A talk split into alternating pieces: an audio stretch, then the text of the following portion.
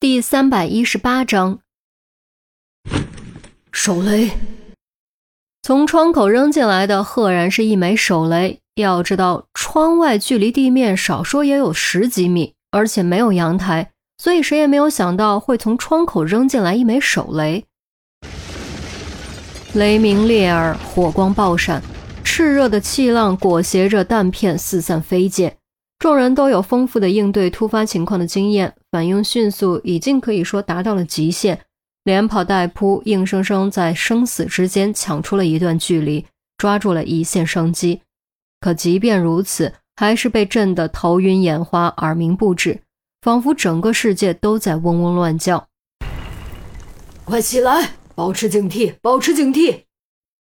队长扯开嗓门嘶喊着。明明自己站稳都困难，连自己的声音都听不清楚，却还是挣扎着爬了起来，一边摇晃一边扫动枪口寻找敌人。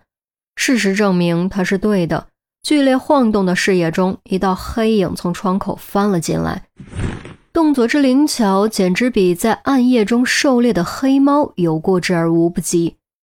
黑影脸上戴着一张可怕的面具，手中提着一把长长的太刀，不是别人。正是罗刹，直到这一刻，他才明白，原来窗户外面传来的细微沙沙声，不是爬虫，也不是别的什么东西，而是潜伏在外面伺机而动的罗刹。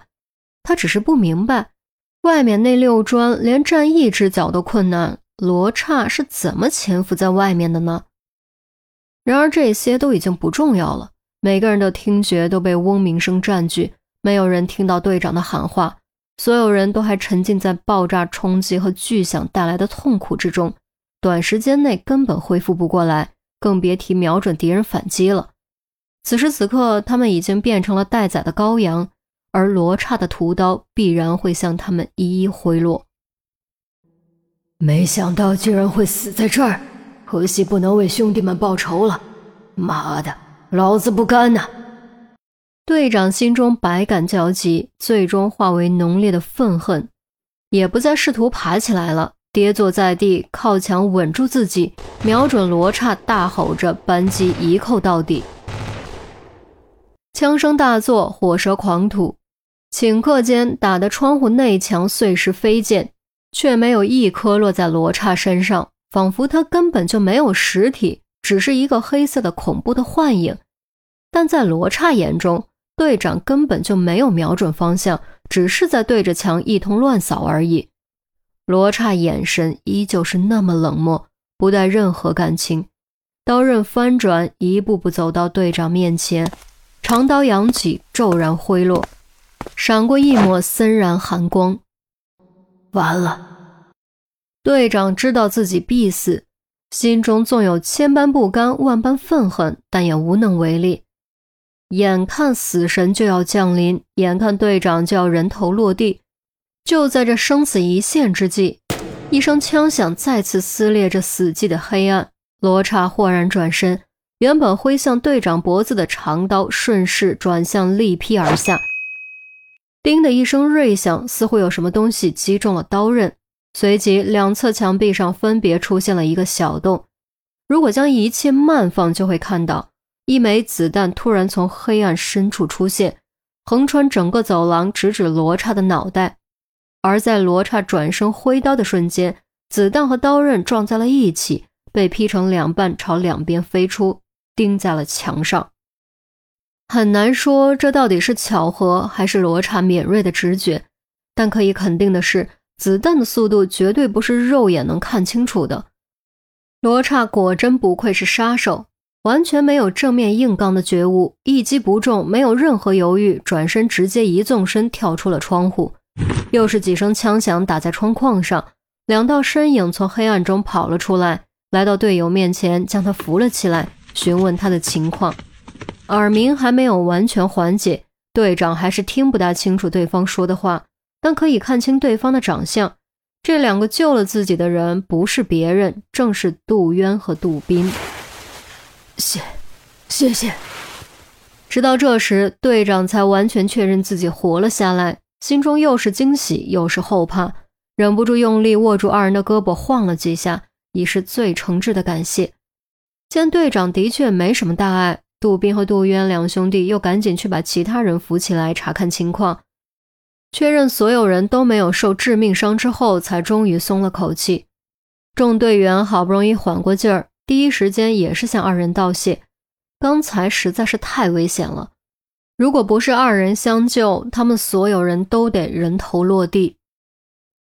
不用客气，我们也只是恰好经过这里而已。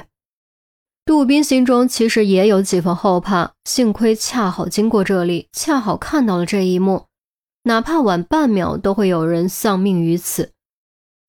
这时，内墙外传来螺旋桨呼啸声，朝窗外望去，只见一架武装直升机正在缓缓降落，正是负责指挥的那一架。